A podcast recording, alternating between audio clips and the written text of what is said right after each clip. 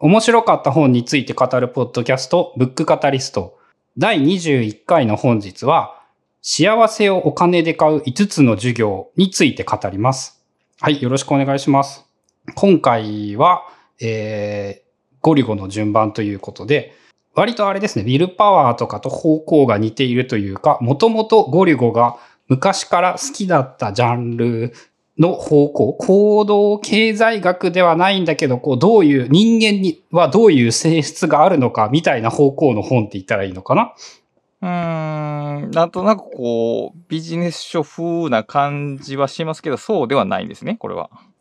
ああ、そうですね。あんまりビジネス書という感じはしなかったですかね。まあ、あの、ビジネスっていうか自己啓発っていうかそういう要素があるにはもちろんあると思うので、人文というよりはビジネスの方が近いのかもしれないですね。そういう意味で言うと。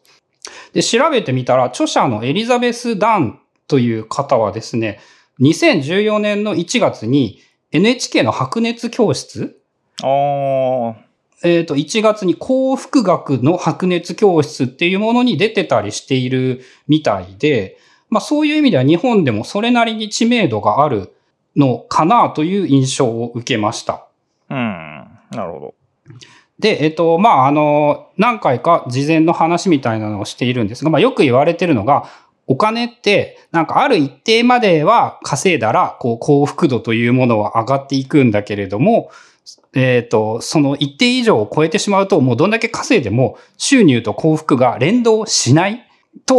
よくいろんなところで言われていると。で、この本の著者が、あの、それに対して着目したのが、じゃあ、お金を稼ぐ方向じゃなくて、使う方向で考えてみようと。うん、うん、うん、うん。お金を使う場合に、どういうことにお金を使ったら人間って幸福を感じたりするのかなまあ、上手なお金の使い方、上手なじゃないですね。え、幸福を感じるお金の使い方というものを調べてみようっていうので、書かれてまとめられた本です。うん。まあだからこの本はその、まあ、えー、幸福につながるお金の使い方を教えてくれるということですね。はい。で、えっと、思い出したのが、第1回のブックカタリスト、ダーウィンエコノミーの中で、地位罪と非地位罪っていう、あの、もの、言葉が出てきたんですけど、あれもある意味でその幸福なお金の使い方関連でも似ているなと思って、まあその自分の社会的地位を満足させるためのものっていうのが、こう、地位罪で、そうじゃなく生活を豊かにするようなものというのが非地位罪みたいなのがあって、えー、直接ストレートにリンクしていることではないんですけど、割とそういうような要素が含まれた話だったのかなと。うーん。まあ、例えば、地位財っていうのを、まあ、買ったりするときに、サービス消費したりするときには、えー、何かしらの、まあ、快というかな、快楽というか、良さっていうのは絶対あると思うんですけど、そういうのじゃない方向が、この本では、まあ、模索されたり、提案されたりしてるっていうことですよね、多分。そうですね。まあ、で、えっ、ー、と、結論というか大雑把にまとめるとですね、えっ、ー、と、言ってることは大体当たり前のことです。はい、はい、なるほど。なんか、あの、うわ、知らなかったっていう大きな発見とかが、その、あるという、あるかないかで言ったら、あの、ほと、ほとんどなかったっていう言い方は失礼か。まあ、あの、うん、そうだよねっていう話ばっかりだったんですよね、言ってみたら。ただ、あの、ラーンベターの話をした時にも思ったんですけど、そのね、書いてあることは、そのすごく当たり前のような気はするんだけれども、これをきちんと丁寧に言語化してまとめてあって、それをテキストとして読んで理解してみると、なんて言うんだろう。結構刺さるというか、まとめられて言語化されて、それを一度自分の中で考えてみると、かなり、あ、これはいいこと書いてあったなっていうふうに考えは変わるっていうのかな。そう思うようになって、実際に読んでみて、その、読んでからまあ1ヶ月以上経ったのかな、なんですけど、いろんなことを、なんか例えば買い物をする場合、どこかで遊んだりする場合っていうのに、こう、折に触れ、この本のことを思い出して、あ、これはきっとこういう風にした方がもっと楽しめるんだろうな、もっといいお金の使い方ができるんだろうな、みたいなことは結構思ったりしましたね。うん、当たり前ということは、まあ、えーっと、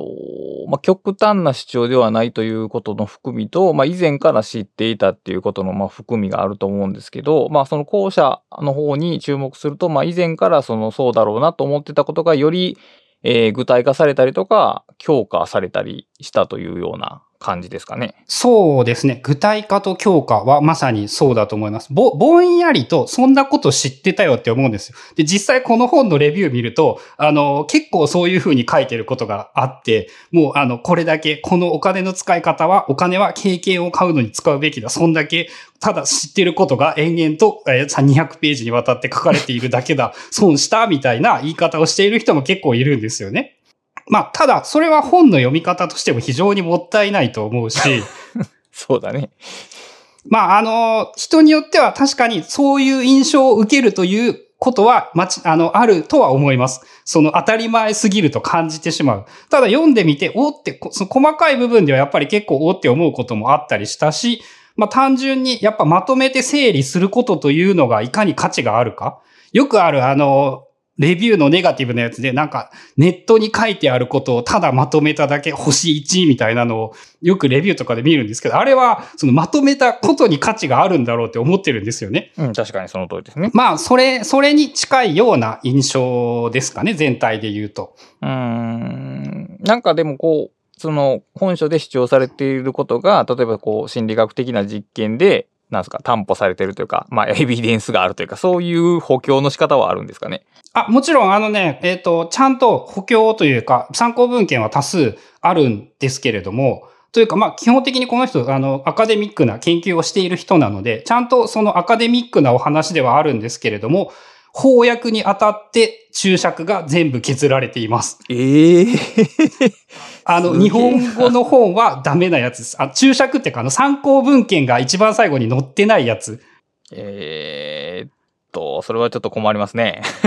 そう、あの、なので、えっ、と、英語版はついてることを確認しているんですよね。なるほど。ちゃんと注釈が。なので、そういう意味で、そのアカデミックにちゃんと調べるんであれば、英語版を読まねばならないというのは、ちょっと、そのネガティブな部分ではあるのかなと。うーんそれは、こういうのって不思議なんですよね。なんかそういうのがついてると、なんか難しく読めて、読者になんか嫌われるから削ってるのか、経費の問題で削ってるのかは知らないんですけど、できれば削ってほしくないですね。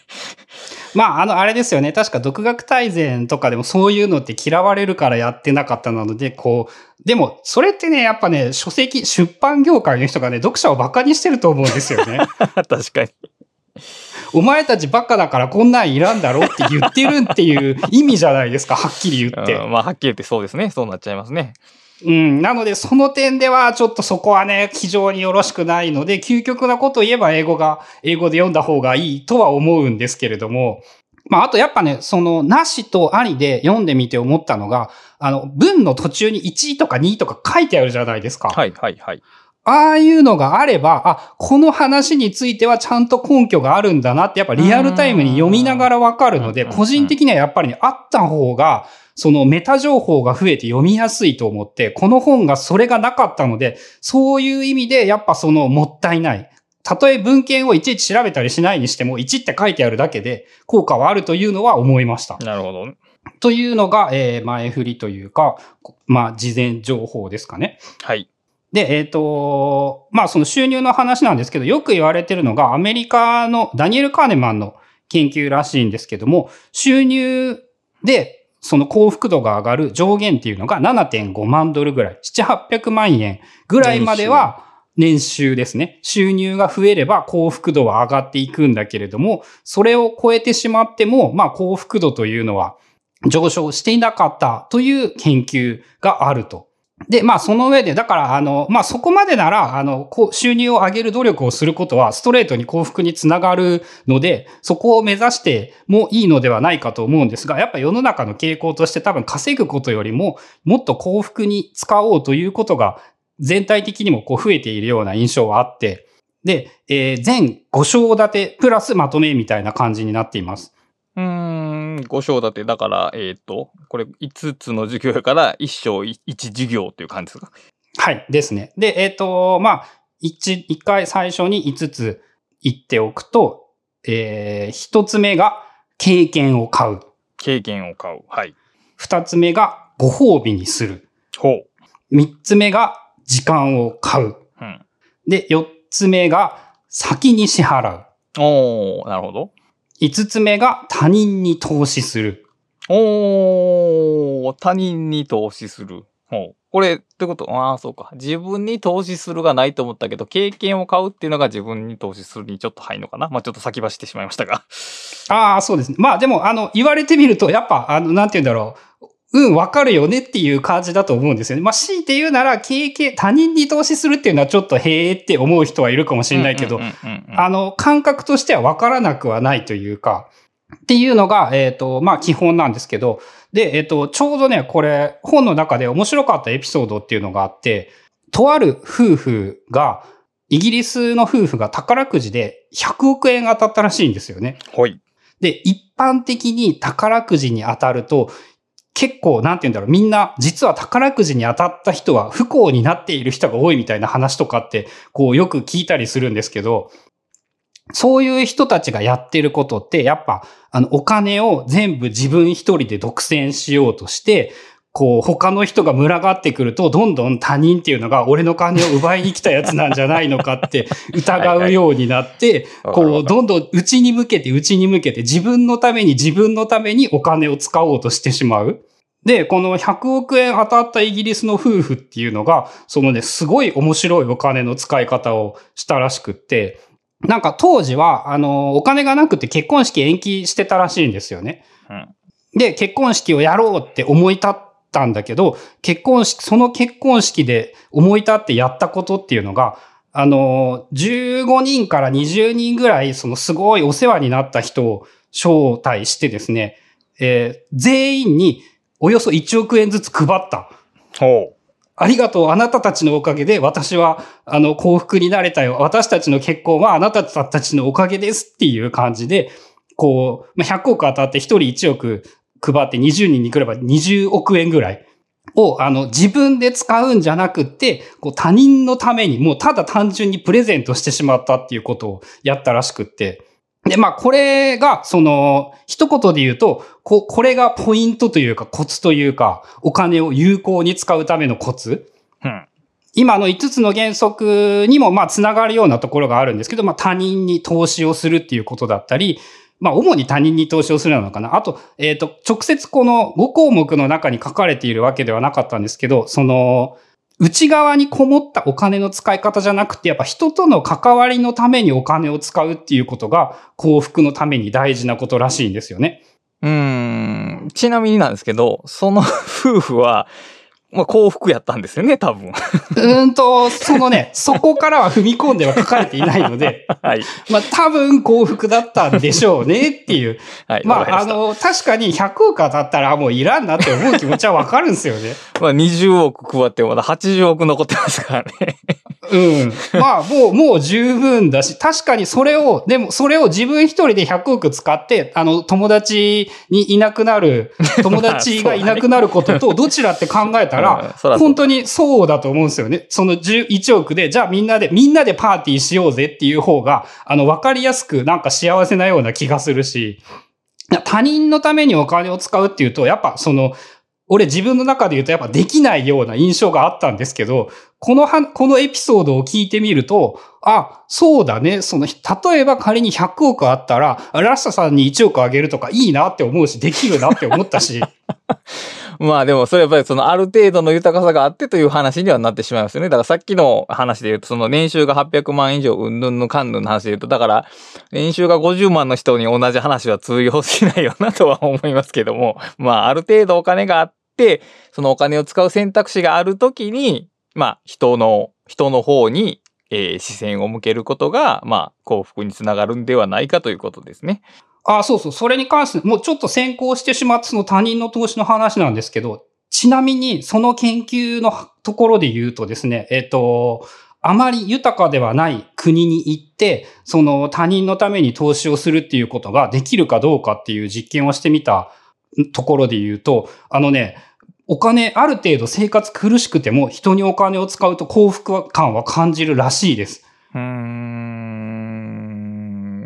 それはだからやっぱり人間が社会的な動物というか、つながりを前提に生物的に進化してきたということなんでしょうね、きっと。そうそうそう。で、それで例えば思ったのが、その子供を作ることって経済的な合理性は全くないって言われているんですけども、まあ、子供がそれでも人は、多くの人は子供を作っている人がいるわけで、その理由っていうのがそこに隠れているかもしれないというふうにも言えるし、逆に言うとやっぱそう進化してきたってことだと思うんですよね。子供を作って、その、そこに、その、労資源を投資するということを幸福だと感じたことによって人類は、その、より反映することができた。うん。で、その、その理論を当てはめれば他人にお金を使うということは、その幸福になれるというのは、すごくね、あの、しあの、研究じゃなくて感覚的にもすごく納得できる感じがして、まあ、その、他人に投資するというのは、まあ、最後にもうちょっと触れようと思うんですが、はまあ、えっ、と、順番に5個。これも、えー短期記憶的に5個全部覚えるのは難しいと思いますが、えーちょっとずつ話していきます。はい。で、一つ目というのが、えー経験にお金を使いましょう。まあ、わかりやすい話で言うと、家とか車とか買うんじゃなくて、こう、旅行とかにお金を使った方がいいですよっていうのが、えー書かれている章。これ例えば高価な外食っていうのは経験を買ったことになるんですかね？そう、いきなりね、いきなりそこがね、確信をついた素晴らしい質問なんですけれども、はいあのね、もう、もういきなりその話に入るんですが、ほとんどの買い物というのは、物を買ったのか、経験を買ったのかという境界線が曖昧だっていうのが難しいこと。うーん。経験を買うっていう言葉だけだったら簡単なんだけれども、その、か、この買ったものを、例えば、えっ、と、本を買った場合に、サンプルとして書いてあったのが、本を、書棚を美しく飾るために買ったらものですよね、当然。そうですね。うんでもその中身を楽しむために買うんだったら経験ですよね。うーん、なるほど。で、本で言えば、まあ多くの人は経験として買えると思うんですけれども、パソコンを買った場合ってそれものなの？経験なの？って言われたら、難しいね。今回買った、そのラスタさんのマイクは物なの経験なの物要素って強いけど、目的は、ポッドキャストの音質を良くするための、良くするという体験というか、さらに言うとこれは聞いてくれる人の体験なので他人のための投資という言い方もできるかもしれない。うん、というかまあ間違いなくそうですね。僕だってこの収録のためだけにしかこのマイク使ってないですからね。そうそうそう。で、だから、その、やっぱね、難しいのは、だから、経験を買うという言葉は大簡単なんだけど、ほとんどのものは、その、どう捉えるかによって大きく変わってしまう。で、逆に言えば、あらゆる買い物を経験のために買ったと考えれば、幸福だと考えられるんじゃないかっていうのは、これを読んで感じた僕の仮説です。うん。だってね、家にお金を買って、その家で、そのいい気分で過ごせる経験を買ってるとも、まあ言えるわけで。うーん。まあそうか。だから、そうやな。だどう使うか、物を買った時にどう使うかが、まあ影響を与えてしまうんですね。なんかこの幸福度に関して言うと。そうですね。だから自分がどう使った気分でいるか。うん、うん。というのがきっと大きなところで、まあ分かりやすい話で言うと家とか新車とかあの新築住宅ってなんていうんだろう住んだ瞬間に価値が2割下がる3割下がるみたいに言われていたりして物ってその時間が経てば経つほどほとんど100%のものはその劣化して価値が下がっていくんですよね。で、対して言われて思ったのが、経験というものは時間を減るに従って、その経験の価値というものは上がってくる。ほう。あ、あの頃楽しかったなっていう経験って言われてみると劣化しないなと思うし、さらに言えば、あの嫌なことだったり辛かったことにしても、あの、よほどの後遺症が残るようなやばい体験でない限り、むしろプラスに感じていると言えるぐらいなんですよね。うん、なるほどね。なので、その、まあ、あの、苦労は買ってでもしろみたいな日本語のそういうことわざというか古事成語みたいなやつでも、確かにその経験というものは、その段階ではまあ苦労はするのかもしれないけれども、経験として後から振り返ってみると意外と価値が高いものにもなり得る。そういう意味で、なので買い物をするときには、その、物を買うのではなくて経験を買う。経験を買うつもりで、体験するということが大事だ。だ物を買う場合でも、その物を通して、その先にある経験を意識して買った方がいいということですね。そうですね。だからやっぱね、あの、ミニマリストとかが流行っているのにしても、やっぱ一個一個のものに愛着を持って、こう、雑な買い物をすると良くないんだろうなっていうことだとも思うんですよね。ああ、物的な買い物ということか。なるほど。うん、そうそう。なんか、だから、例えば、あの、必要ない、必要ないという言い方あれか、こう、何個も何個も、こう、無意識に変えて、そういう意味でもやっぱお金持ちになって、何個でも買えるということは幸せではないのかもしれない。まあ、買い物、一回の買い物に対する幸福度は間違いなく下がるでしょうね、それはもう。そうそう。だから、同じ金額を使っても同じ幸福が味わえないということになってしまうので、で、あともう一つ経験に関して大事なこととして、経験の価値にかかる時間というものは全く関係がない。ほう。その、例えば、えっ、ー、と、1年間、えー、世界一周旅行をしますという体験は1年間であることがその価値があるわけではなくて、その例え話としてあのね、宇宙旅行の話が出てきたんですけど、ある夫婦が、あの、宇宙旅行が夢だったらしいんですけど、旦那さんが亡くなっちゃったらしいんですよね。で、その旦那さんが亡くなった時の保険金っていうのが、まあ結構な金額入ってきたらしいんですが、そのお金で、その宇宙旅行、二人の夢だった宇宙旅行というものに申し込みをして、その宇宙旅行の体験って数分間どころか数秒間って言われてますよね。そうですね。で、数秒間に2000万、3000万払うなんて、まあ多くの人はそれお前バカじゃないのって言うかもしれないけど、そういうことじゃないんだと、その、その3秒、10秒が、もちろん多分、そのまさに経験の価値は上がるなんですけど、1年経っても10年経っても絶対思い出すと思うんですよね。その体験というものは。で、10秒で終わったことにしても1年かけてずっとやってたことにしても、まあ終わってみれば、あの、同じというか、その、時間が長いから、そのよ、楽しい経験とかコスパがいいとか、良い体験ができたっていうふうに考えてしまっては、もったいないぞと。なんかね、俺音楽のライブとかにもよく行ったりしていたんですが、うんとね、とあるバンドはね、40分ぐらいでね、ライブ終わっちゃったんですよね。で、あの、ものによっては、そのサービス精神溢れるバンドとかはね、その2時間以上やってくれて、さらにアンコールで3曲、4曲やってくれて、みたいなことをやったりするんですよね。でも、振り、今振り返ってみると、その、どっちが良かったって、やっぱ時間で評価はしていないというのはやっぱ思うんですよね。まあ、そらね、その1時間20分分損したとはまあ思わないよね。そういうライブだって別にそう、これはその時間を買うにもその出てくる言葉なんですけど、だからその時間、そのお金と時間をその時給というか単価というか、そういうふうに計算してしまっては経験を買ったとしても、その経験を買ったことにならないっていうことになるのかな？うん、それは結構難しい問題を含んでるな。その経験を、何をして経験を買ったと言えるかどうかっていうところ。だから、経験は計算できないってことやもんな、その話を引き継ぐと。そう、だから、あの、数字で出せるものではないんですよね。間違いなく言えることは。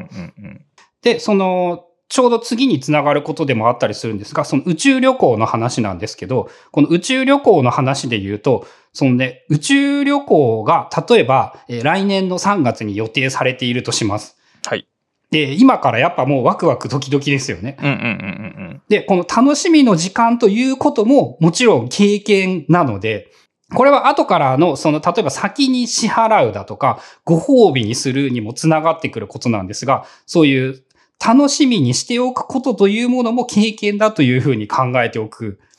そうか、だから、まあ、えー、経験の質を変えるというか、まあ、えー、日常って、うん時間の過ごし方が、ちゃうな。時間の感じ方が変わるということやね。要するに。そうですね。日々、例えばなんか毎週、あのー、毎週末楽しみにしている何かがあると、そのために頑張れるだとか、それによって週末が楽しみになるだとか、その、まあ、このままご褒美の話につながるんですが、その毎、毎日っていうかお金を使い方として、その特別なものとしてご褒美に感じるように、そのお金を使うといいぞっていう。ご褒美に感じるように使う。か。まあ、お金をご褒美として使うっていう言い方でもいいのかな？あの、自分へのご褒美でスイーツを買いましょうとか、あの、よくあって、それはちょっと安易に言葉をつ、ご褒美を使いすぎな気はするんですけど、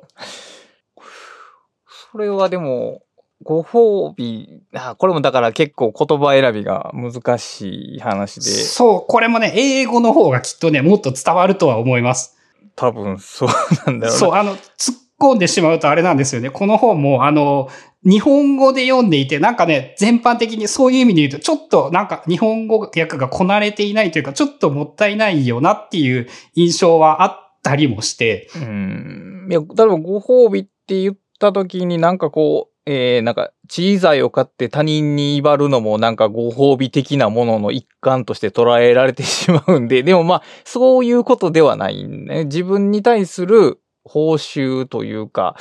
だから、なんやろうな、これは。い、その、言いたい、この本で言いたいことは多分分かってんねんけど。ああ、あのね、俺が、うあの、感じていることで言うと、あのね、特別なものにお金を使うだと思うんですよ。ううなるほど、なるほど。で、書いてあったので、例えばその、同じ、どんなに楽しいと思っていることでも慣れてしまうと、その、そのことから同じように幸福を感じにくくなってしまって、なんかね、テレビ CM すら、テレビの番組がどれだけ面白くても CM があった方が面白くなるぐらいのこともこの書いてあったり、ああ、でもそうでしょうね、きっとそれは。うん。そのマッサージとかっていうのもずっと60分間のマッサージをお願いした場合、ずっと60分マッサージするよりも、えー30分やって10分休憩して30分とかの方が幸福を感じやすいだとか、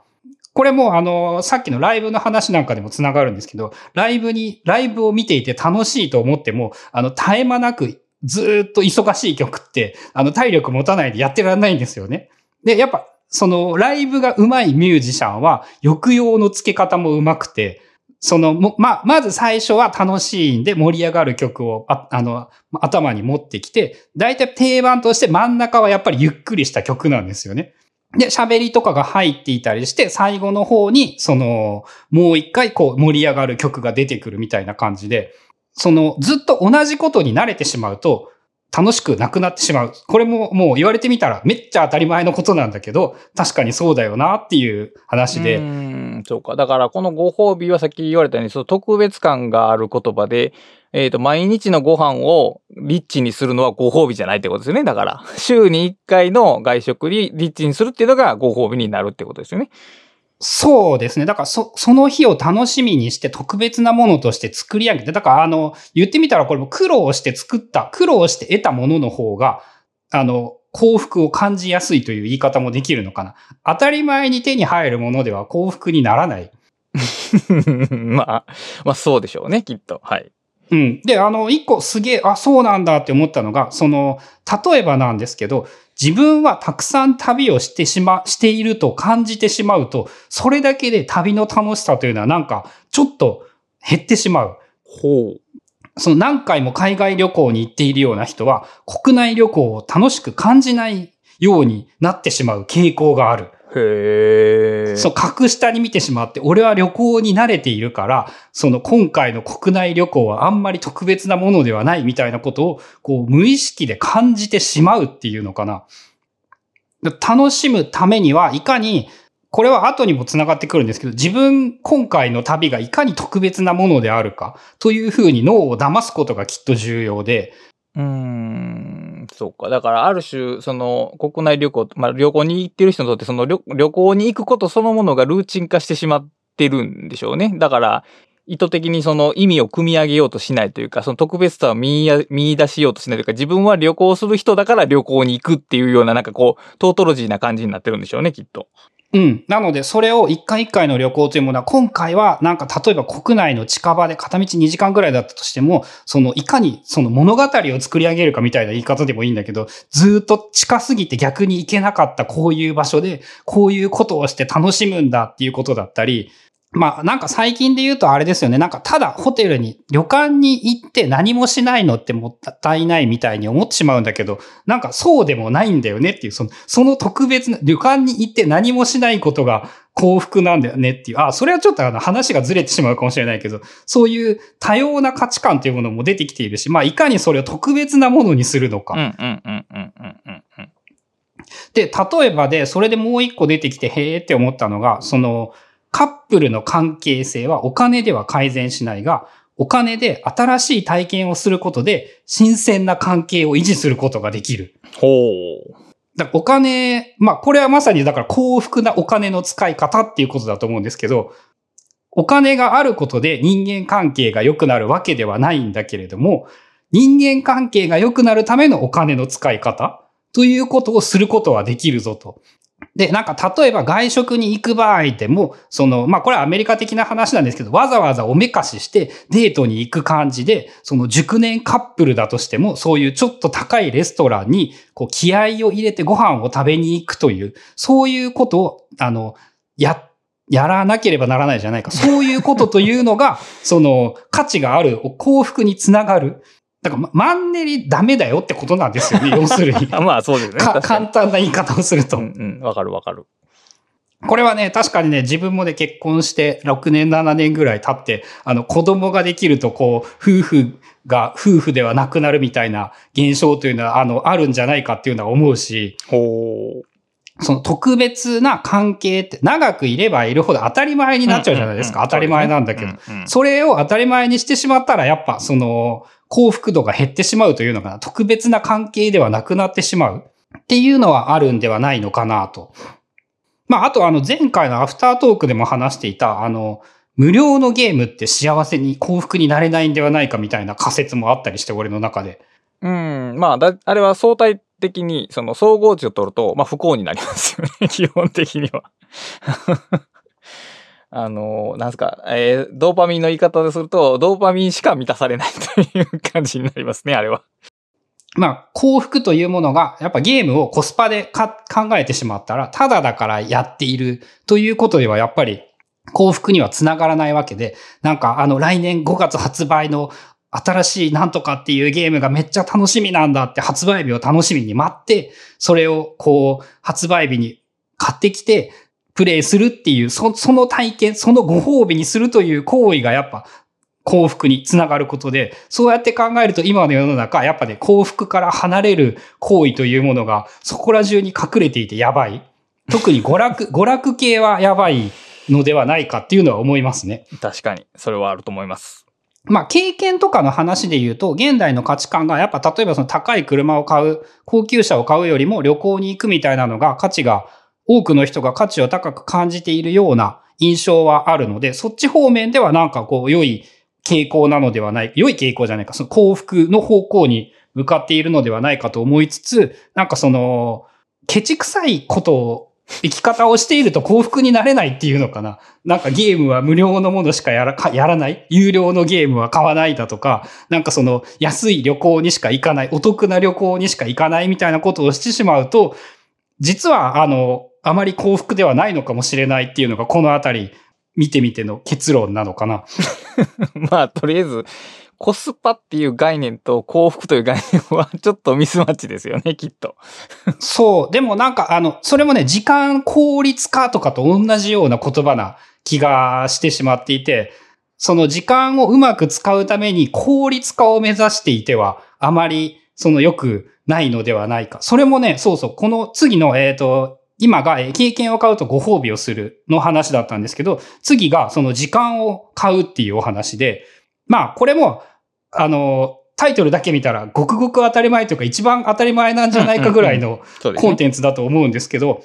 えー、結構面白いことがあって、えっ、ー、とね、一番面白かった印象というのが、あの、これもとある研究なんですけども、なんかね、人はファーストフードのロゴを見るだけで切化された気分になるうん、なるほど。だあの、ファーストフードのロゴを見た場合に、それって要するに素早く食べて素早く終わらせることだよねっていうことを多分連想するんですよね。で、そのことを連想してしまっただけで人間の気分というのは少し、あの、忙しい感じを味わってしまう。まあこれってその前回のウィルパワーで言った、例えばそのウィル、意志の力を高めるためには気を散らせるものというものを極力減らさないといけない。環境というものを、その、より気を使わないといけないという話とかとつながることだとも思うんですけど、その、例えばファーストフードのロゴを見るだけで、その節化された気分になるということは、あのね、時短できること、効率化ということを考えるだけで、時間というものをより効率的に早く使って、なんかもっとたくさんのことをもっと早くしないといけないということを意識してしまうかもしれない。うん、それだから循環構造というか、卵と鶏問題というか、効率化したいという欲求があって、効率化しなければというならないという思いがあって、その思いがさらに効率化しなければならないという欲求を高めてという感じで、ぐるぐる強化されてきそうですね、それ。そう、だからあの油断をすると簡単にネガティブループに入っていくというか、時短時短、効率化効率化。まあ自分の話をしても、やっぱね、この数年前までそうだったなってすごい思うんですよね、そのことについて考えると。うん。まあ、ちなみにそれは多分、あの、ネガティブループじゃなくて多分ポジティブループかな？どうでもいいけど、何かが増えて、うん、増えていく方は、その内容はネガティブやけど、そのループの方向としては増えていくから。ループの方向はポジティブですね。そうですね。はい。別にどうでもいいんですけど。いや、うん、それがだから一時期そのライフハッカーが陥った罠みたいな感じじゃないですか、きっと。そう、だから時短が目的になってしまっことというのは、そのやっぱ一番の目的というのは、人が生きる目的は何なのかというところまで考えたときに、人は時短のために生きるわけではないって、まあ、それはきっとね、ほとんどの人が同意してくれると思うんですよね。だから、あの、時短、時短の罠というんかな、時短をして時間を空けて空いた時間で何するかっていうと、時短のために何かするっていう。っていう。そうそう、そういうことになっちゃうよね。そう、だから、えっ、ー、と、まあ、その、それと、で、えっ、ー、と、ここに書かれていた反対の方向で、じゃあ、ど、あの、時間が、その、効率化しなければならないってなると、要するに心がもっと急がないと急がないと。で、俺は時間がないんだ。もっと時間を節約しないとっていう方向に走ってしまうので、まあ、その逆のことをやろうと。で、書いてあったことっていうのが、例えばなんだけど、15分間ボランティアをするだけで、人はね、時間に余裕があるということを感じることができるみたいなんですよね。ほう。で、あの、まあ、これも仮説というか、あの、なんでなのかっていうのを考えると、要するに人のために時間を使えたということは、自分が時間が、時間に余裕があるから人のために時間を使うことができたんだと考えて、あ、じゃあ俺は自分は時間があるんだなと、えー、認識することができる。おだからこれ認知的不協和の逆利用というやつですね、それは。そうですね。だから人のために時間を使ってあげた方が仮に時間がないとしても、それによって時間がある感じが味わうことができる。まあだからアクセス、アクセス、アクセスする気分を、まあ追い払えるということですね。うん。で、あの、多分、多くの人にとって一番重要なのは、物理的に本当に時間が足りない人というのは、あの、思ったより少ないと思うんですよ。まあもちろんそういう人は絶対いるとは思うんですけど、それよりも精神的に時間が足りないと感じている人の方がはるかに多いと思っていて。で、だから、あの、時間がないと思えば思うほど、人のために時間を使うということを意識することが大事なんだっていう。ああ、でもこれは逆説的な解決方法というか、普通に生きてたのではなかなか思いつかない発想ですね、それは。そうそう、この点、これはね、多分この本の中で一番あの素晴らしいなと思ったところなんですけど、そうか、確かに、その、人のために時間を使うなんて、やったことないし、俺自分の話で言うと。ああ、そういうことをやっている。これも、これもあの、あれなんですよね。その子供を持つということと繋がっているような気がして、多分遺伝子に刷り込まれているんですよね、それが。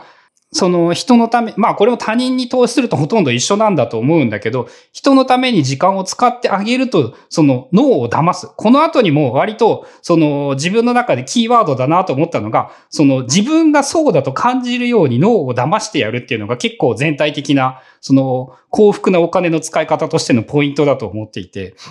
うん、これまたね、脳を騙すという言い方がちょっとこう、レトリックなんですけど、だから、そもそも例えば忙しいと感じているというその状態そのものがある種の錯覚なわけですから、その錯覚を錯覚で上書きするってことですね、要するに。ああ、そっちのがね、あの、あれですね、言葉としてかっこいいですね。はい。うん。そう、時間が足りないと感じているのも、すでにその錯覚してるはずなんですよね。で、えっ、ー、と、まあ、いろいろとその時間の使い方の話は他にも、まあ人のために時間を使うだとか、あと、えっ、と、まあよく言われてることなんですけど、お金をどういうことに使うかっていうと、まあその時間を短縮できるため、えっ、と、この本だと、そのね、U インデックスを改善するために使うといいぞっていうふうに言っていて、U 用語として。インデックスとは何でしょうか？えーで不快な時間を過ごす量。ほほほなるほど。アンプリーザントとかアンデザイアブルの U らしいんですけど、その、こう、嬉しくない、望ましくない時間というものを減らすためにお金を使うといいよ。で、まあ一番わかりやすい例として出てきたのが通勤時間を減らすといいぞっていう話だったんですけど、その、あんまり嬉しくない時間というものを短縮するために家をつ、あ、家じゃない、お金を使いましょう。で、例えばアメリカのその古い価値観というか、昔からあるような価値観で、こう、プール付きの家に住めたらいいな、みたいなことをよく思うらしいんですけど、現実的にプール付きの家を買おうと思ったら、あの、よくある街中の職場から離れた場所にしか家は買えないですよね。なるほど。で、そこで無理して、あの、高いお金を払ってプール付きの家を買ってもですね、えー通勤に、今までは20分で済んでいた通勤が1時間かかるようになってしまうだとか、さらに言うと、えープール付きの家の話で言うと、プールを買ってしまったら、実はプール付きの家って、あの、秋になると落ち葉が落ちてきて、それを管理するのにすげえ大変で、じゃあその今度その管理するためにお金か時間を使わないと、プールをきれいな状態に保つことができないよね。で、プール付きの家って、あの、憧れだと思うけど、実はこんなやばいことがあって、そうじゃなくって、その、U インデックス、えっ、と、だから、そういう残念な時間を減らすためにお金を使わないといけないんだから、プール付きの家を買うなんてもう真逆なことだよねっていうふうにも言えるのかな。まあでも、当然その、その人がもう、プールがめっちゃ好きでっていう場合は話は別ですよね。それはもちろん。うん。でも多分それはね、日本でもそうだと思うんですけど、あの、経済発展期において、あの、国民に植え付けられた幻想だと思うんですよね。いや、じゃあ、その消費幻想のために高いものを売ろうとして、そういう物件が売られてるというのはもちろん前提として、でも、そう、プール付きの家を持つことそのものが幸福である人もいるわけで、それはもう別あ、に。それは間違いない。それは間違いない。だから、あの、だから、えっ、と、まあ、め、なんか、メ、メディアとかそういうところの都合がいい、その幻想に騙されるなっていうことなん、のか？な、だから、例えば、えー自分の、えー親族にプール付きの人、持ってる人がいて、その人の家に毎年遊びに行って楽しかったっていう、その実体験から演繹されてるものやったらいいんですけど、その、えー体験もしたことがないけど、まあおそらくみんながそう考えてるだろうから、これを持つことが幸福だろうっていうような幻想に基づいた消費っていうのは、基本的にはあんまりよろしくないということですね。うん、そう。だから、その、まあ、あの、よくある憧れは自分の価値観なのか、その植え付けられた価値観なのかっていうのをしっかり考えましょうっていうことなのかなそれで言うと。うん、だからまあそ逆にその U インデッに、あえー自分にとってその U がどういう行為なのかをまず見極める必要があるでしょうね。例えば通勤時間を、例えば、えーポッドキャスト聞いて楽しんでる人にとっては別にそれは苦痛ではないわけで。そう、それはね、上手な時間の使い方だと思うし、実際今で言うと、通勤って実は、あの、これコロナ前に書かれている本なので考えられていないけど、実は結構多くの人にとってリフレッシュになっていたっていうことも言われてたりするじゃないですか。うん。なので、その通勤が100%悪だとももちろん思わないし、その、自分がどう感じるかは一番大事なところですね。だからもう2時間もかけていくなんてって思ってるとしたらっていうことですからね、この場合は。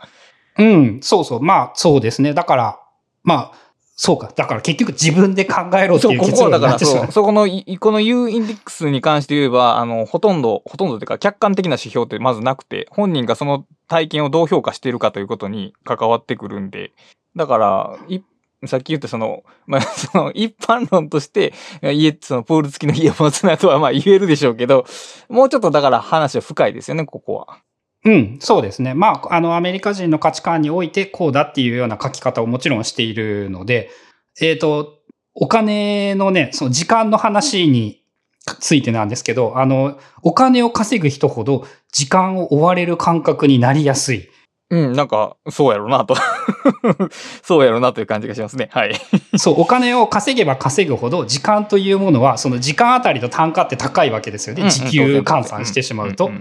で、その、それによって、その時間というものが自分にとってどんどんどんどん貴重なものとして感じられるようになってしまう。で、これも遺伝子的な話なんですけど、貴重なものというものはやっぱこう足りないものだっていう認識をしてしまう。なので、その足りないものだって感じないために、まあ収入が上がれば上がるほど時間の価値が上がってしまって、その忙しく感じてしまいやすくなる。うん、そうか。だからこの、この時間を買うっていう賞を、まあパッと見ると、その時短になるものを購入、時短グッズを買いなさいっていうふうに あの、結論はそう、そう感じますよね。感じるけど、まあ、実は違うと。自分の時間の感じ方を緩やかにしてくれるものに、お金を使いなさいっていうことなんですね、これは。そうですね。そして、そのコツが人のために時間を使うことだっていうのが、その、なんか、世の中全体が良くなる的な意味でもすごくいい話だなと思って。うん、確かに。まあ、あと、えっ、ー、と、まあそうですね。だから、時は金なりって感じてしまうっていうのは、結構日常から喜びを見出せなくなる、その、不幸な言葉だっていうような言い方もしていて。うんうんうんうん。まあ、あとね、えっ、ー、と、そう、だから時間というものをお金に換算してしまうのは非常によろしくないらしいんですよね。まあ、そうですね。これ、その実体のないものと実体のないものの交換なんでね。これは、その、いろいろミスが起こるでしょうね。そので、えっ、ー、と、まあ、研究の詳しい内容はわかんないんですけど、それで言うとですね、その時給労働者って、そういう意味で、あの、あんま良くないみたいで。なるほど。時給でお金をもらってしまうと、その、この時間というものはいくら相当なんだなって考えやすくなってしまって、その目の前の時間というものを楽しく感じにくくなってしまう。うん。そう、そうだと思います。で、まあ、あらゆるその働き方とか楽しみ方に関して、その時間をお金に換算してはダメだっていうのは結構重要なことで、まあ、これも極めて普通のことなんだけど、やっぱ意識してみると結構大事なことで。うん、もう、でも逆にその、その計算、タイムイコールマネー的な計算ってもう逆に日常に浸透しきっちゃってて、あの、特別に抜け出そうとしない限り、それにどっぷりハマっちゃってるところはありますよね、きっと。そう。だから、えっ、ー、と、まあね、俺自分の、例えば高校生とか大学生の頃とかで、なんか買い物をするときに、ああ、これは2日分働いたお金なんだな、とか、あの、よく思ってたんですよね。思う、思う。そう、あれは一番よろしくない。そのお、お金の使い方というか、お金を使うときの、あの、価値観の、あの、不幸になる感じ方というのかな。うーん、そうか。いや、でも例えばやけど、それ、うん、それが、うん、苦労して勝ったっていうふうに認識されるとしたら、さっきの議論を引きつけば、それは幸福な買い物になり得るとも 思うんですが。そうそうそう。で、ごほ、あの、コツとしてですね、その場合で言うと、あのね、お金を意識するんじゃなくてね、そのための時間というものを意識すると、なんか良いみたいなんですよ。なるほど。このえっ、ー、と、これは本編でもライブチケット、コンサートのチケットみたいな話が出てきたんですけど、このチケットというものは、その1万円したっていうふうに、で、その1万円のた、っていうお金を意識して、その体験をしてしまうと、冷静で合理的な、その、判断というものがされてしまって、やっぱその楽しむという方向からちょっと離れたことになってしまうみたいで、例えばそのコンサートにいた、行く、そのチケットの場合に、この日のためにどういう時間を使ったのか、あの、チケット争奪戦で、こう、連続 F5 を連打して頑張ったな、みたいな話だったり、なんかずっと前から好きだった、あの聞きたかったあれがやっと聞けるんだ、お金なんて関係ないんだぜ、みたいなことの方が、やっぱり楽しめるみたいなんですよね。ああ、そうか。さっきのその、えー、バイト代と時間換算の話で言うと、例えば、ある買い物するときに、その自分の2時間分の労働が失われてしまうと考えると、あの、損した感じしますけど、この、これを買うために自分は2時間働いたんだと思うと、この逆にその時間が生きてくるというか、ある価値に貢献する時間の認識になってくるから、そこを真逆なんですよね、きっと。そう、すごく近いけど多分真逆なんですよね。そこがすごく面白いというか考え方一つで簡単に幸福になれるとも言えると思うんですけど、その2日分の労働したお金がここで失われてしまうではなく、このために俺は1年間頑張った。ったっていう。それもうベタベタだけど、やっぱあの、だからま、漫画になるようなストーリーというのが大体幸福になれる感じもするんだけど。なるほど、なるほど。そういうふうに考えてしまえばいいみたいで、その、そうですね。時間というのが、なんかね、自己意識というものと関連付けられやすい。さっきのファーストフードのロゴを見ると、急がされるっていう、その話ともつながることなんですけど、時間のことを考えると、その自己意識というものに関連付けられやすくなって、なるほどね。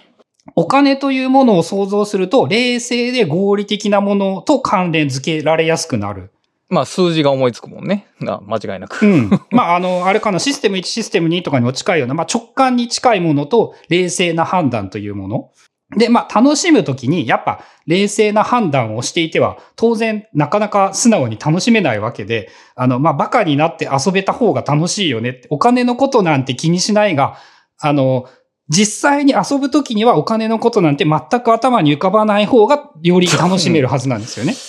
そうね。だから損しないでおこうと思ってる段階でもう損する一歩目が始まってるってことですよね。それも。そうです。損しないと思っておこうという段階で、その体験の損をしている。ってるってことですよね。なるほど。うん。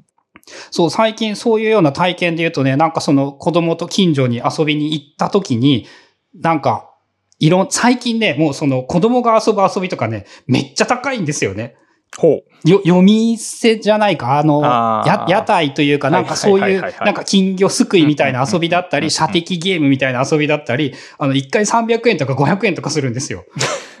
まあ、高い安いで言うと高いよね。それはまあ。うん。で、そのね、時間で言うとね、10分で終わるんですよね、500円のものが。はいはいはい。ま、ま、まさに、そのちょうどこの本を読み終わった直後ぐらいに、確かその体験をしていて、あの、すごく考えさせられたというか、あ、これ、これ、俺、その不幸になる考え方を結構しようとしているなって思って、この500円があれば、例えば、その、なんか漫画が一冊買えるなっていうような考え方はもちろんできるし、できますね。え、こん500円も払ったのに5分で終わっちゃうのとか10分で終わっちゃうのとかっていうふうにも思えるし、でもあの、そうじゃないんだっていうふうに、あの、これはだから理性でそうじゃないんだって判断しただけで相当聞いたんですよね、自分に。うーん、それ面白いね。システムににを上書きしたわけだね、もう一回。そう、いや、そんなケチくさいことを言っていたら、その遊んでたって意味がないでしょっていう。確かに。だああの、楽しむために来ているのに、そこで、あの、なんて言うんだろう、お金がもったいないからとかっていう、こう、理由で楽しめなくしてしまったら一番不幸だよねっていう。うん。それはでもいい話というか、つまり、これシステム1とシステム2の対立で考えたときに、システム2の存在がシステム1を邪魔するっていう構図がよくあるわけですけど、そういうときにシステム2をなくしましょうっていう言い方があるわけですよね。まあこういう言い方はしないですけど、つまり考えないで感じましょうみたいなことですけど、でそれって結構危なくて、あの、その、使ってはいけないお金もいい体験があるからいいっていう風になってしまいがちですから、だからシステム2を使って、システム2の自らの手綱を外すというか、今ここは一回システム1に譲ろうみたいな考えがあると、その両方の良さが生きてくるなという感じがしましたね、今の話。うん、まあ、しかもね、言ったら、いわゆる遊園地とかそういうところで遊ぶお金ってね、めっちゃ高いけどね、その、なんて言うんだろう、家を買うに比べたらね、はした金になるしね、当然そ。らそうだ、そらそうだ。だからまあ、例えばその案で言うと、こう予算5000円とか1万円っていう予算を作っておいて、まあそのお金だったらいくらでも自由に使うって決めるだとか、うんその俺みたいなそういう、うんこう、もったいないって感じてしまうような人には？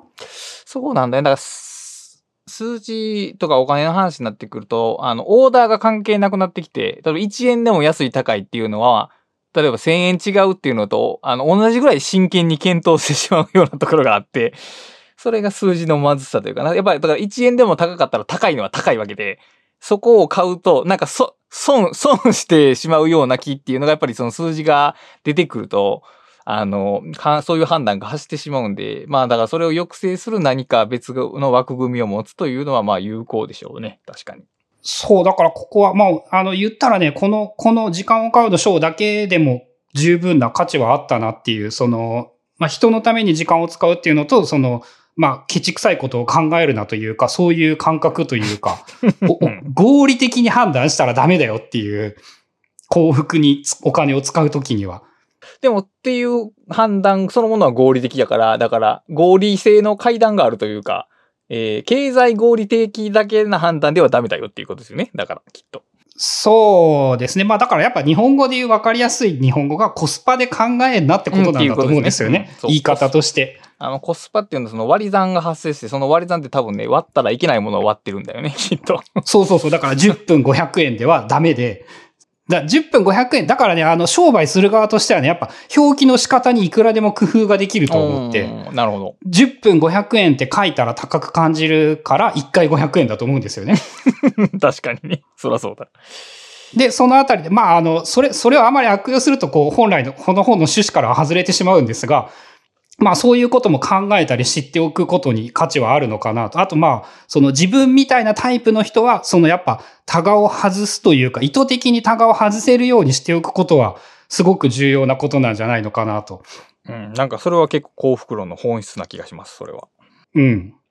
で、えーまあ、時間を使うが主にそのぐらい。あと二つ、えー先に支払うと他人に投資する。で、この先に支払うなんですけど、ああんまりね、日本語というか、ニュアンスとしてはちょっと正しくないような気がして、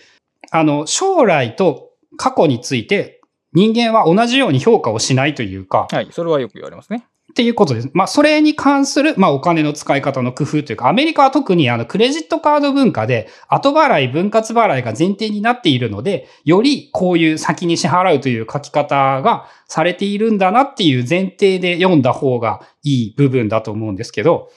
まあ、例え話っていうか、あの、実験結果みたいなやつで、学生に何曜日が好きってアンケートをすると、日曜日よりも金曜日の方が好きらしいんですよね。うん。まあ気分はわかるよね、それは。そうそう、すごくわかるんですよ。でも、あの、それを、まあ、合理的という言い方が正しいのかわかんないんだけど、金曜日って授業あって、日曜日って授業ないのに、なんで金曜日の方が好きなのって、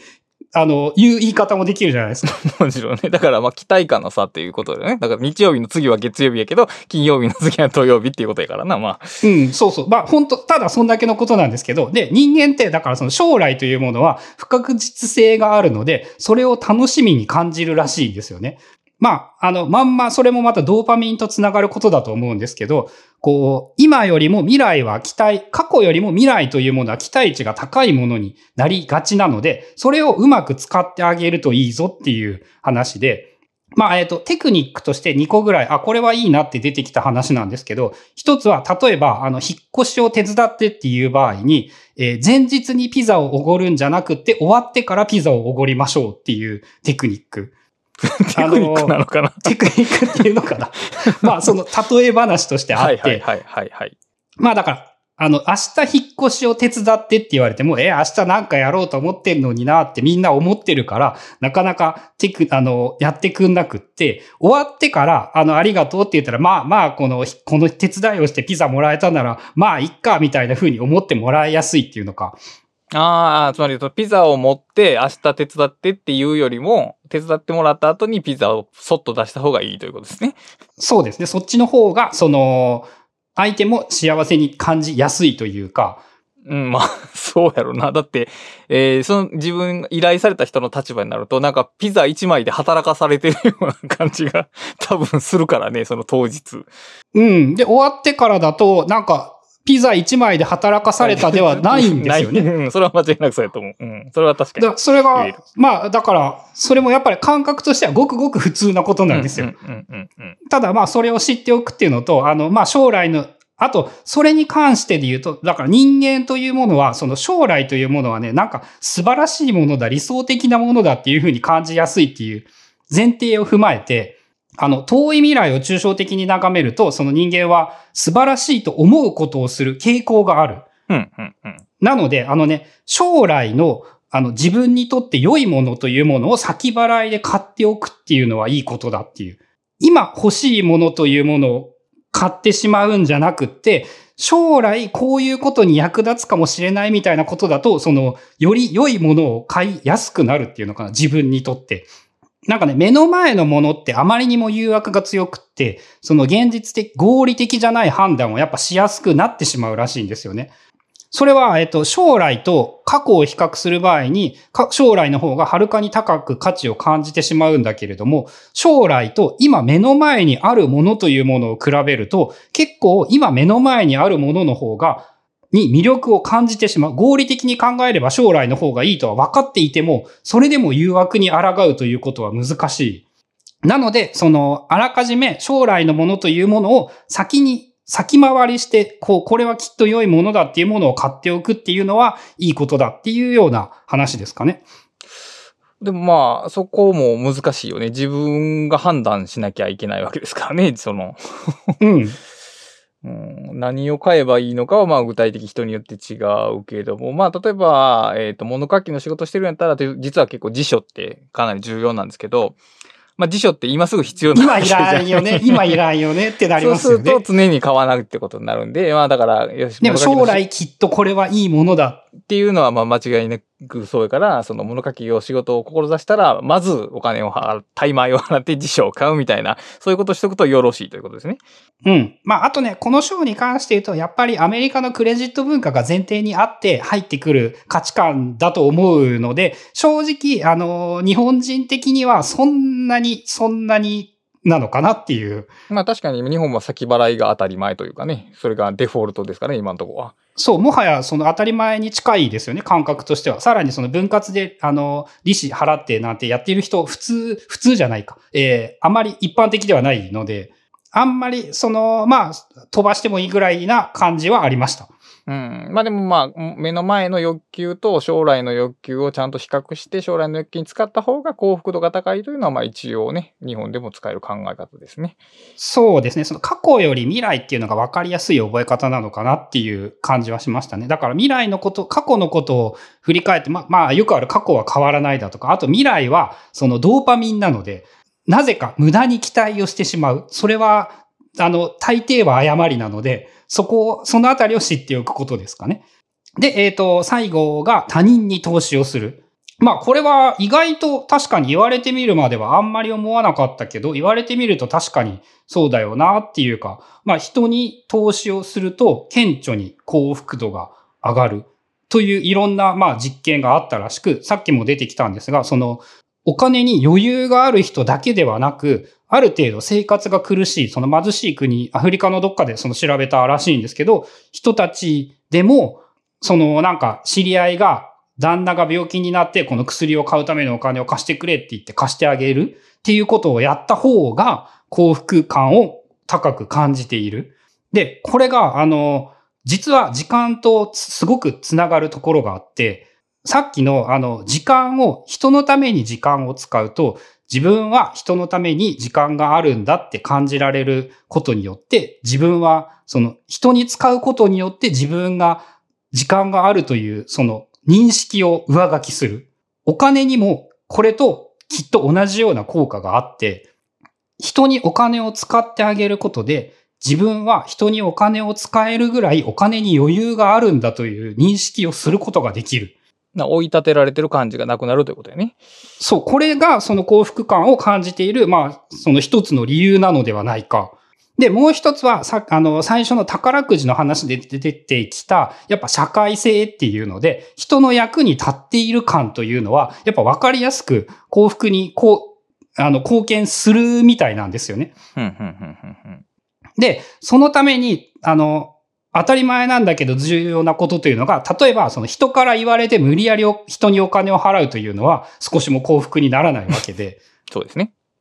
お前は助けるべきだって言われて助けたら、当然、その、そう、そんなよりも自分から自発的にお金を支払わないと幸福になれないし、これもまた当たり前なんだけど、あ、結びつきが弱い人よりも結びつきが強い人を助けた方が、その幸福だと感じやすい。まあ、よりリアルに感じられるとか役に立っている感を味わえるからなのではないのかなっていうふうに思うんですけど。自分のためではなくて他人のためにお金を使うっていうのは、ある種の理由がないというか、えー、要請がないじゃないですか。つまり別にそうしなくてもいいことをしているっていうことで、多分自発性が確認できるんでしょうね、その行為によって。で、えー、逆に追い立てられてる時っていうのは、その何か社会的な要請に従っているような感じがあって、自発性が多分消えていくと。で、だからその自発性の発揮そのものが幸福感とリンクしているとか結びついているということなんですよね。だから、えー、自分自身が自分であることを確認するために他者が必要ということなんですね、これは。ああ、そうでしょうね。そういうことなんでしょうね。まあ、だからやっぱ社会的な他人と関わるまあお金を通じて関わるになるんだろうけど、やっぱ人と関わることで人は幸福を味わいやすい。うん。まあ、そらそうというのは、うん、そ そうそらそう、そらそうなんです。そういうので進化してきた。だからさっきのその、えっ、と、未来に希望を抱く生物やったから、今我々は今ここまで 来てるわけですから。これ全員がネガティブな人たちだったらすぐ滅んでると思いますけど。まあだそう、だから、そらそうなんです。本当本当ね、全部ね、全部やっぱそらそうなんですよねっていう話ばっかりなんですよ。これもまた。まあ、そらそうやなんですけど、まあ、えっ、とね、この話は二つ、えー個人的に分岐点があって、一個はその、現代的な問題として、そのオンラインサロンとかあるじゃないですか。で、あれってもう、要するにその、他人に貢献することにお金を使わされるわけじゃないですか。そうそうそう、うまいんですよね、だから。だからでもまあそれは幸福やからいいじゃないかって言われたらまあ反論のしようがないなって一個思ったのと、あともう一個はその、うん、人間が例えば他人にお金を使った時に幸福を感じるっていうことを一つの性質として捉えた時に、市場原理主義ってあるじゃないですか。この個人が自分の思うようにしたらうまくいくんじゃないかっていうその話で欠けてるのが多分ここなんですよね。あの、人間が自己利益を最大化することだけじゃないんですよね、その原理性って。あの、他人に貢献したいっていう気持ちも出たあって、その二つの、その、ある種逆のベクトルを持ったものが市場のプレイヤーとして行動すると、あの、市場全体が多分うまくいくっていうことだと思うんですよ。で、えっ、と、個人、個人の価値を最大化しよう、個人の利益を最大化しようっていうプレイヤーばっかりが集まる市場は多分ね、失敗するんですよ。だから、こういうふうに、その、なんですかね、た、うん利他性というかな、を持ったプレイヤーとして捉えること。で、その捉えた上でルールを設定することで、あの、市場ってうまくいったり、うまくいかなかったりするんじゃないかな、というのをちょっと考えました。なんかね、やっぱそれで言うと、その経済、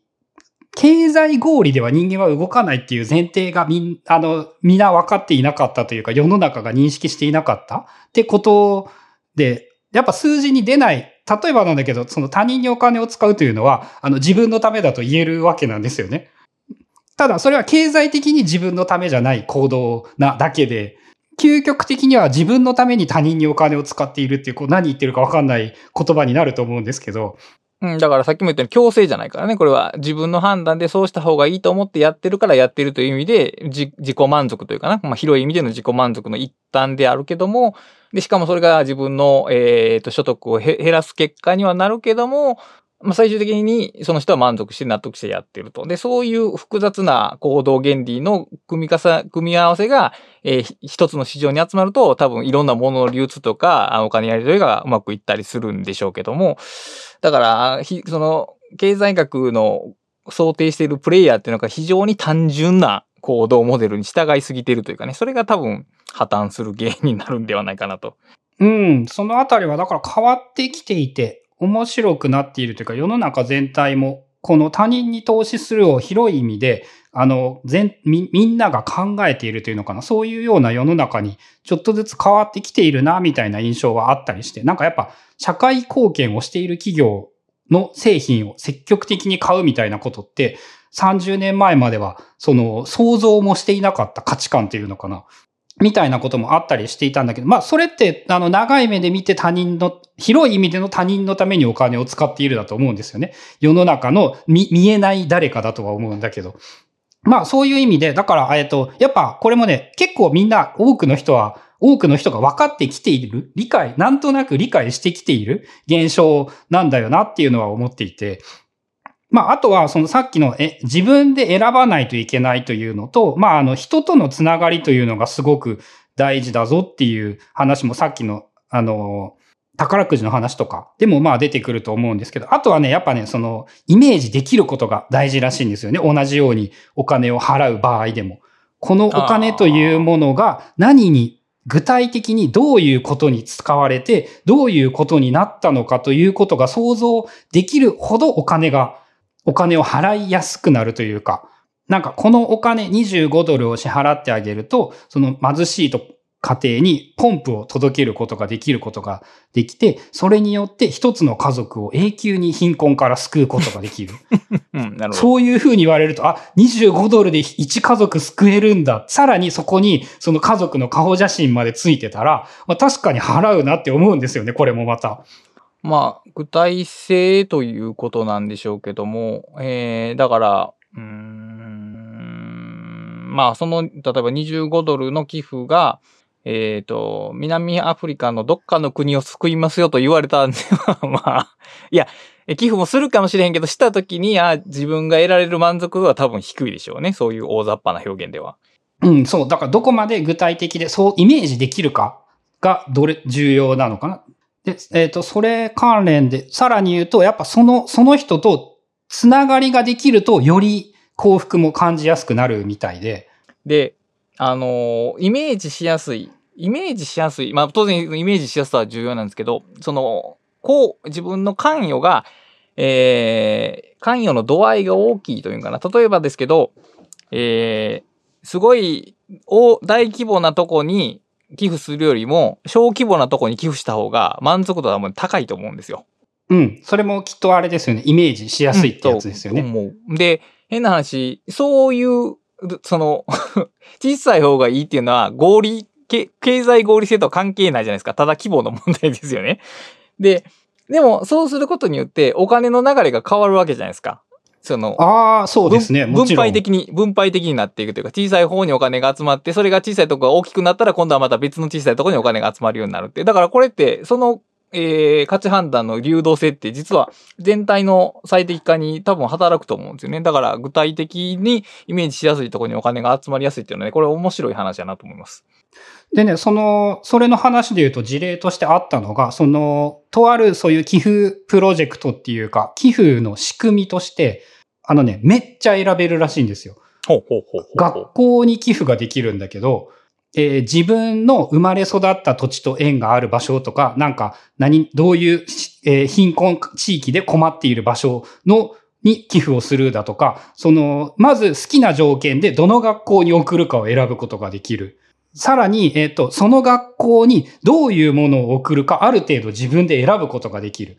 例えばそのまあ、えーわかりやすいササンプルで言うと、そのノートと鉛筆を送るのか、みんなにパソコンを送るのか、なんか給食代の支援をするのか、なんかっていうことも自分で選ぶことができる。で、そういうふうにすごく、あの、何でも選べるようにしてあげて、さらに、その、選んでくれたら、生徒たちにはね、積極的に、そのお礼の手紙を書けっていうらしいんですよね。で、それがその一番うまくいく秘訣だって言っていて、で、お礼の手紙を書いて、お礼の手紙が今度寄付した側に届きますよね。で、寄付した相手に次にお願いすることは、もう一回寄付してくれることじゃなくて、手紙を返してあげてくれっていうらしいんですよ。ほー。それによって、よりつながりが深くなって、お金を払った側の幸福度も上がるし、満足度も上がるし、その、その寄付という仕組みがより多く使われる、広く使われる。まあ、目の前のその寄付にとらわれないというのかな。うんうん。だから、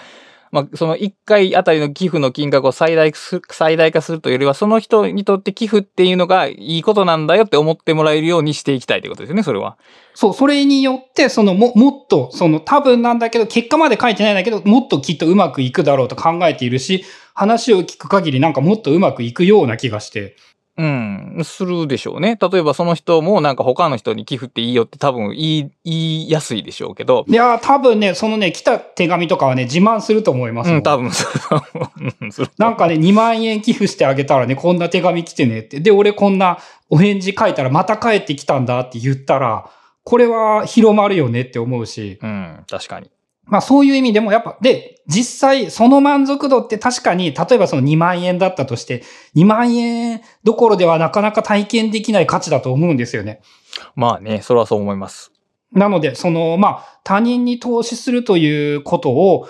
なかなか、その、俺はそういうことを簡単にできるもんではなかったんだけど、こう、いろいろ話を聞いたり考えたりすると、確かに、その理にかなっているし、世の中が良くなるし、それが俺のためだって考えるんだったら他人に投資することはいいことだよねって、合理的に判断できたというのかな。まあ、例えばその子供と遊びに行って1回500円って高えよなって思ったことにしても、まあやっぱそれによってその人たちがちゃんと儲かってもっとうまく回るんだったらいいのかもしれないと考えることもできるし。うん。まあ大体そういうもんですよね。だから、あのー本とか音楽とか買うのも、まあ自分の満足のためでもあるし、そのアーティストに対する還元っていう意味もあるから、結構一回の出費にって文脈がふ複数あるというか、多重的であるというか、あの自分のためだけとかそう割り切れるもんではないですよね、これって。そうそうそう。で、あの、まとめにちょうどつながる話なんですけど、それって、あの、ある意味で言うと、やっぱ経験を買っていることだと思うんですよね。うん、なるほど。他人のために投資をするという経験を自分のために買っている。このアーティストの応援のためにその CD を買ったっていうことは、もう完全にそれはもはやものではなくて、やっぱ経験を買ったと言えるのではないか。確かに。で、あの、まあ、まとめに書いてあったのが、要するにそのすべての要素は、あの、組み合わせることができて、組み合わせることというか、あの、一つの側面、単純にこれはこうだって言い切れるものではなくて、いろんな側面を持っていて、その、いろんなことを組み合わせる原則を組み合わせて、よりうまく幸福につなげることができるんだぞと。で、あの、一番目の前の、今すぐできる方法として、その、一度自分のお金の使い方を見直してみる価値はあるんじゃないのかっていうふうに言っていて、まあ、あの、よくある価値観で、その、大体住宅ローンと車のローンと、えっ、と、なんかっていうのが、こう、一般的にデータで見ると、やっぱ支出の比率として高いらしいんですよね。で、それは、例えばその住宅費や交通費っていうのは削りやすいもので、それを削って、例えばそれを他人のために使うということをしてみてもいいのかもしれないし、まあ、できるだけ、まあ、今の生活をいきなり、あの、大きく変えることというのは当然難しいので、すぐにいきなり、こう、過激なことをやれというわけではないんだけれども、その、自分の使っているお金というものをちゃんと見直してみて、その上で、えーどう、どう分配し直すと、より良いのか。無理のない範囲で幸福に持ってこれるようなお金の使い方について考えてみましょうという感じでまとめられております。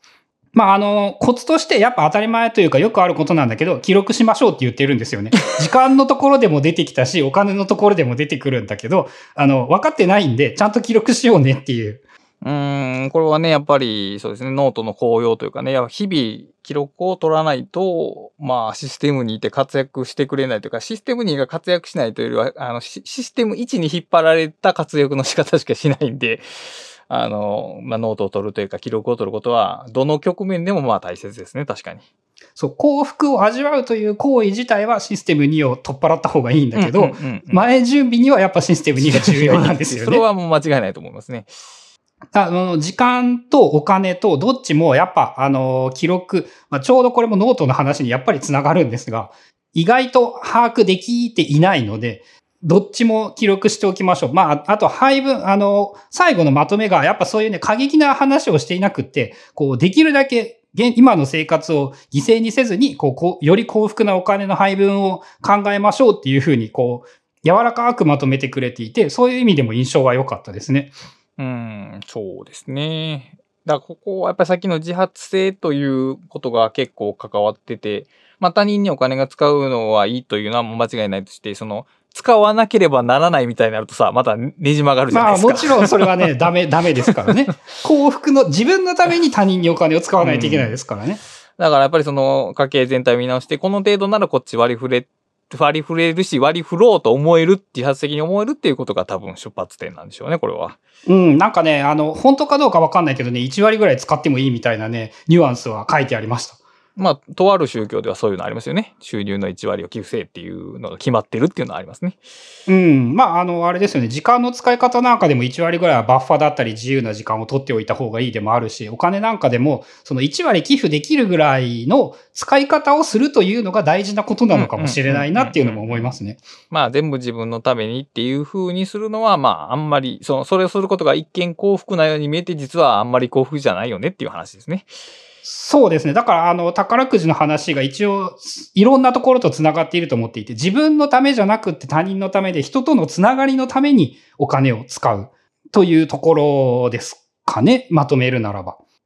はい。という感じで。そう、あとね、今回はね、手書きでメモを取って、読書メモも取ったりしていて、その前回のアフタートークでも話してたんですけど、まあこの手書きメモみたいなものもサポーターの人とかにはサンプルとしてお見せできるのかなということを思ったりしています。あの、前も話してたね、電車とか車の絵を無意味に描く練習をしてみたり。まあいろいろ、その、どうやったらテキストではない、そのグラフィカルな文字の、文字じゃないな、記録の残し方というのをできるかなっていうのはちょっと工夫していて、そのためのノートというものなども、えお見せできればなと、えー、思っております。まあ、あの、サポーターも他人のためにお金を使うですからね、まさにこれは。うん。まあ、で、結局、まあ、いろんなものがお互いに他人に使い合ってるというかね、そういうものの工作によって、その世の中って 出来上がってるんでね。うん。あの、そうですね。ラスタさんが、その、サポータープランに入ってくれた人がすげえ多くて、なんか、これはやらねばって思って、あの、ブックカタリスト解放っていうのを書いたっていう話を聞いて、あ、同じことをすげえ思って、あ、こんな入ってくれるなら、これは俺はやらねばならんっていうのはやっぱすげえ思っていて、うん。そういうものなんですね。これはだから、あの、贈与というキーワードで紹介した話と結構近くて、あの、そうですね。もらってしまったら返さないといけないはありますね。そういうもんやと、そういうの一つの表れと思いますよ。こういうの幸せをお金で買うっていうこともその一旦ですよね、きっと。そうですね。そういうふうにも言えるのかもしれないですね。うん。はい。という感じですかね。はい。では、えー、感想や質問などがあれば、ハッシュタグ、カタカナブックカタリストをつけてツイッターでつぶやいていただけると、ゴリゴとラシタが確認して紹介します。で、この収録の後には、本編で語れなかったアフタートークというものを収録しています。でアフタートークはサポータープランに加入いただくとお聞きいただけるようになります。えー、サポータープランなどは、では、えっ、ー、と、限定のアフタートークだとか、月に1回の読書会、えー、ブックカタリストの台本とか読書メモの配布などの特典をいろいろ考えておりますので、えー、気になる方は概要欄から詳細などをご確認いただければと思います。それでは今回もお聞きいただきありがとうございました。ありがとうございます。